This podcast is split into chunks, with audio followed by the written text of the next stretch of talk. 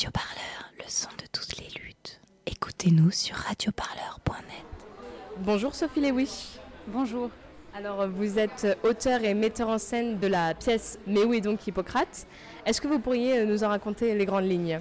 Du coup, nous on est, une équipe de cinq comédiens de l'Académie de Limoges. Donc c'est une école théâtrale qui fait partie des dix écoles nationales en France. Et en fait, on a eu la chance de travailler sur ce projet un, un petit peu par hasard au départ. C'est que c'est venu d'une commande du CHU de Limoges et qui nous a proposé en fait de venir, écrire, de venir observer d'abord euh, et interroger un peu différentes personnes, soignants et patients et aussi d'autres personnes du personnel de l'hôpital qui est une énorme structure euh, et ensuite à partir de ce qu'on en avait vu d'essayer d'écrire une pièce de théâtre et de la jouer un peu pour soulever le débat sur la relation entre patients et soignants à l'hôpital.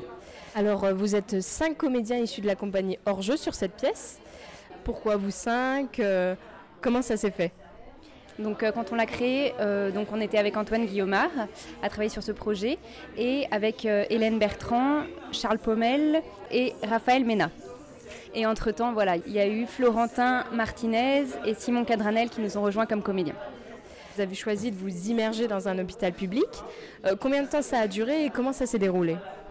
On a pu avec Antoine euh, un peu se promener dans différents services en fait. Donc on nous a demandé de mettre une blouse blanche comme si on était des internes pour passer un peu inaperçu parce que c'est pas très fréquent de venir comme ça. Donc c'était des journées ou des moments de rendez-vous, des heures euh, comme ça, de manière euh, régulière mais ponctuelle en parallèle de notre temps de, formation pendant à peu près trois mois. Donc on venait une journée par semaine ou voilà sur des moments précis. Le serment d'Hippocrate, bon, c'est un vieux machin qui vient d'Europe, il hein, n'y a pas de mm. problème. Et eux, ils se sont permis de l'adapter. Ils ont, ils ont raison, il n'y a, aucun, a aucun problème. Alors, vous parlez euh, essentiellement du serment d'Hippocrate. Donc, euh, on rappelle que c'est le code de déontologie euh, des médecins, qui parle notamment du respect du patient, du secret médical et d'une certaine transparence, d'un devoir de transparence envers lui. La pièce s'appelle Mais où est donc Hippocrate? Est-ce que c'était un moyen de détourner, de se demander si le serment d'Hippocrate, il a encore un sens aujourd'hui? Euh, c'est un peu la question, oui, qu'on a voulu, poser pour. Euh, c'est presque un peu, euh, je dirais pas une blague, mais c'était un peu un prétexte pour nous cette question qui est revenue comme un fil à laquelle c'est impossible d'avoir une réponse puisque comme un des étudiants nous l'a dit au bout d'un moment, voilà, ça, dépend des, pays en fait. Le serment d'Hippocrate, il a évolué au cours des siècles, etc. Mais c'était plus une façon de s'interroger sur en effet ce qui reste du sens profond du métier du soin, parce qu'on peut imaginer que quand on prête serment, voilà, on, enfin, ce que ça raconte le serment aussi, c'est voilà tout ce qu'il y a derrière l'essence de ce métier-là, qu'est-ce qu'on veut en faire. Et du coup, ça nous semblait prendre sens aujourd'hui, enfin, dans la situation difficile où sont euh, les hôpitaux aujourd'hui. Euh, c'était la question qui nous semblait fondamentale de se dire euh, qu'est-ce qui reste, quoi, pourquoi on a envie de faire ce métier et qu'est-ce qu'on veut à travers ça, qu'est-ce qu'on veut apporter à l'autre en fait? Vous avez trouvé une réponse ou pas? Oui, voilà, c'est ça, c'est qu'en fait la réponse par rapport à Hippocrate, enfin on l'a pas, mais le but c'était pas forcément de la trouver. Enfin, on dit souvent qu'au théâtre, le but c'est plutôt d'ouvrir des questions que d'y répondre. Donc c'est un peu ça qui se passe là concrètement. Alors euh, les urgences, elles reçoivent pour la plupart des cas des problèmes mineurs, donc qui ne sont pas vraiment des cas d'urgence. Euh, est-ce que vous pensez que c'est symptomatique d'un problème financier dans le système médical? Par exemple, vous évoquez dans le spectacle euh, les consultations des médecins généralistes qui sont peut-être trop chères. vous parlez d'urgence sociale euh, plus que d'urgence médicale en elle-même? Oui, tout à fait. Bah, il y a plusieurs raisons, je pense. C'est ce qu'on a entendu, nous. Alors, je ne sais pas, je ne suis pas une spécialiste. Enfin, nous, ce n'est pas notre métier. Mais en tout cas, les raisons majeures, il, me semble qu'on a entendu, c'est qu'en effet, déjà, il y a un engorgement dans, beaucoup d'autres services qui, fait que, du coup, beaucoup de gens viennent aux urgences parce que, tout simplement, il n'y a plus forcément de place assez vite dans d'autres services. Donc, ils n'ont pas le choix, en fait, tout simplement. Euh, les, femmes, euh, avant, quand il n'y avait pas la péridurale, euh, c'était difficile de sortir de la salle de naissance et de dire à, la patiente euh, je vais revenir, euh, je vais voir une dame, j'ai quelque chose à faire, mais je reviens, je ne vous abandonne pas. elles avaient toujours à s'accrocher, à s'accrocher mhm. à nous. Donc ça, c'est une répercussion directe, je pense, bah, des, fermetures de lits dans nos services ou du manque de personnel.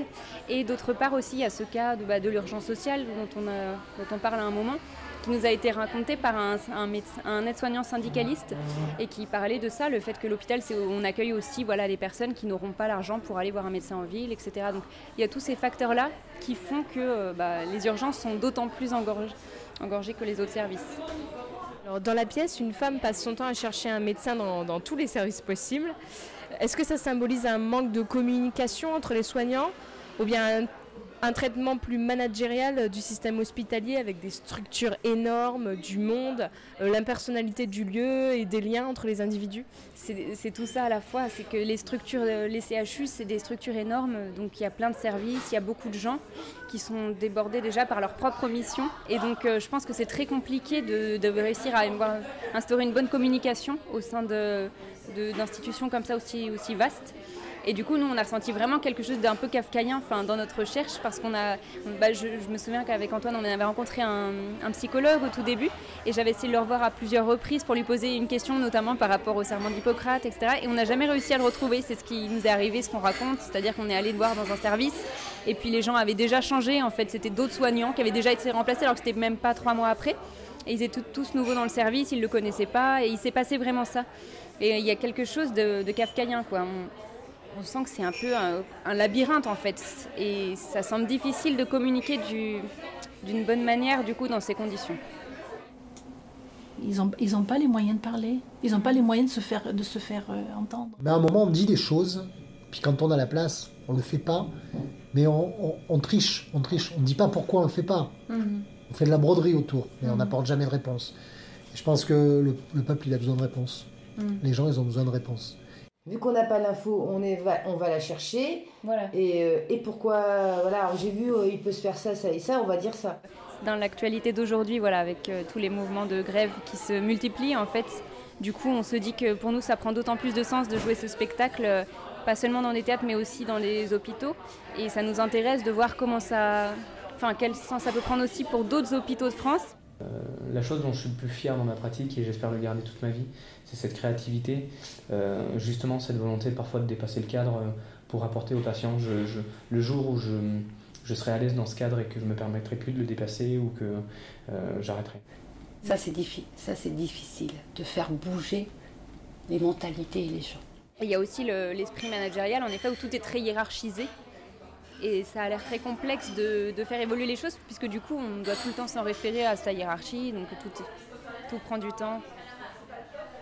Vous pensez que le financier euh, prime sur l'humain dans le secteur hospitalier aujourd'hui? Oui, je pense qu'en effet, il n'y a pas de doute par rapport à ça. Oui, je pense que la priorité, c'est quand même euh, un fonctionnement managérial et économique, financier des hôpitaux, il me semble. Ils ont toute liberté, sauf euh, qu'il faut quand même qu'ils aient des moyens financiers pour travailler. Et c'est ouf hein, de dire ça, hein, que finalement bah, la santé est gouvernée par la thune. Mhm. Bon. J'ai du mal à imaginer qu'il n'y ait plus d'hôpital public pour qu'il y ait moins d'impôts. Euh, vous parlez de l'informatisation euh, des études de médecine dans le spectacle. En quoi c'est un problème?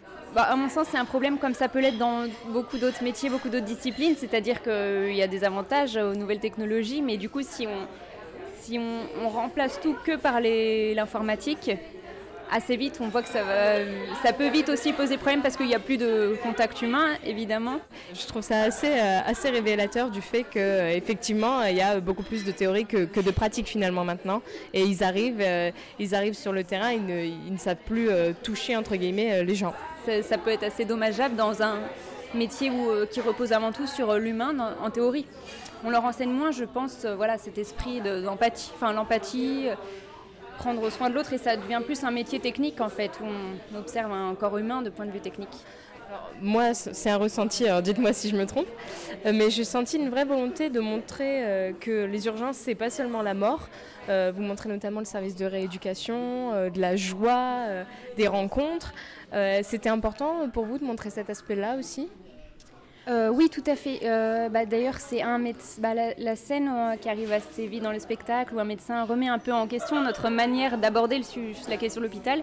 Ça s'est vraiment passé comme ça et on s'est dit, mais c'est super parce que ça, nous a vraiment mis en face de nos propres préjugés qu'on avait sans s'en rendre compte.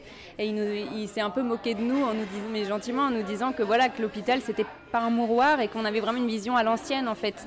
Et du coup, on s'est dit, mais c'est vrai que c'est super de de nous mettre face à cette, enfin, à cette, euh, je pense à cette vision qu'on a souvent sans se rendre compte, ne connaissant pas le métier de l'hôpital, ce qui peut être le cas de beaucoup de gens. Et donc voilà, on a voulu en faire une scène du spectacle. Il nous a dit, mais euh, en réadaptation, c'est complètement autre chose. Voilà, il y a un rythme différent de vie. Et c'est vrai que l'hôpital, je pense que c'est ça, c'est qu'il y a des services très très différents avec des rythmes de vie différents. Et qu'en effet, c'est aussi la vie, c'est pas la vision un peu cliché qu'on pourrait avoir ou qu'on avait sans doute sans s'en rendre compte au début, qui est que l'hôpital c'est le lieu de la mort. Mais c'est aussi la société qui nous pousse à voir ça comme ça, je pense.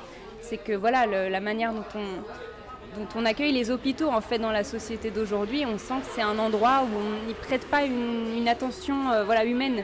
Et même par l'esthétique, on voit bien qu'il n'y a aucune recherche euh, esthétique. Euh, sur euh, l'architecture des hôpitaux. Enfin voilà, mais c'est euh, donc en effet, on peut avoir inconsciemment une, image que c'est un lieu associé à la maladie, à la mort, alors que c'est pas seulement ça, je, pense. Les patients ont changé mon regard sur la vie. C'est pas l'hôpital, c'est les relations, c'est les, les, rencontres que j'ai pu faire, les, gens magnifiques qui m'ont témoigné des choses ou qui m'ont fait voir la vie différemment.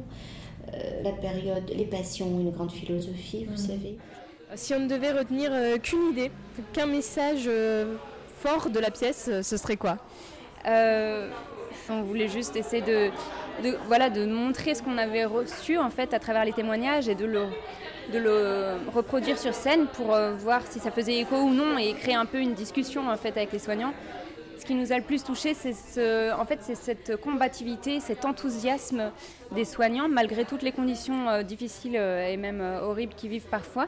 en fait, ce combat permanent pour continuer à faire que ce soit un métier de un métier où l'humain passe avant l'argent en fait et c'est ça qu'on a trouvé beau c'est de voir qu'il y en a qui, qui résistent et qui ne sont qui seront jamais épuisés par ça par les conditions et ça, c'est vraiment assez époustouflant. Quoi. je pense qu'il y a peu de métiers où on voit euh, un courage et enfin, voilà, une persévérance comme ça. Moi, euh, j'aurais voulu vivre 50 ans de plus pour faire encore 30 ans de médecine de plus, quoi, parce que bon, c'est un, métier magnifique, c'est magnifique ce qu'on mhm. fait. Bon, voilà. Vous allez la, la rejouer bientôt, cette pièce? Alors on va la rejouer a priori oui le 22 octobre à l'espace culturel de l'Université de Lille. Euh, voilà, donc on est très heureux parce que c'est un endroit où on espère qu'il y aura des soignants, qui vont, des, étudiants en tout cas dans tous les métiers du soin, qui seront présents, on l'espère. Eh ben, on rappelle que euh, la, pièce s'appelle Mais oui donc Hippocrate et on vous souhaite euh, tout le succès que ça mérite. Merci à vous. Merci Sophie Lewis pour cette interview pour Radio Parleur. Merci beaucoup.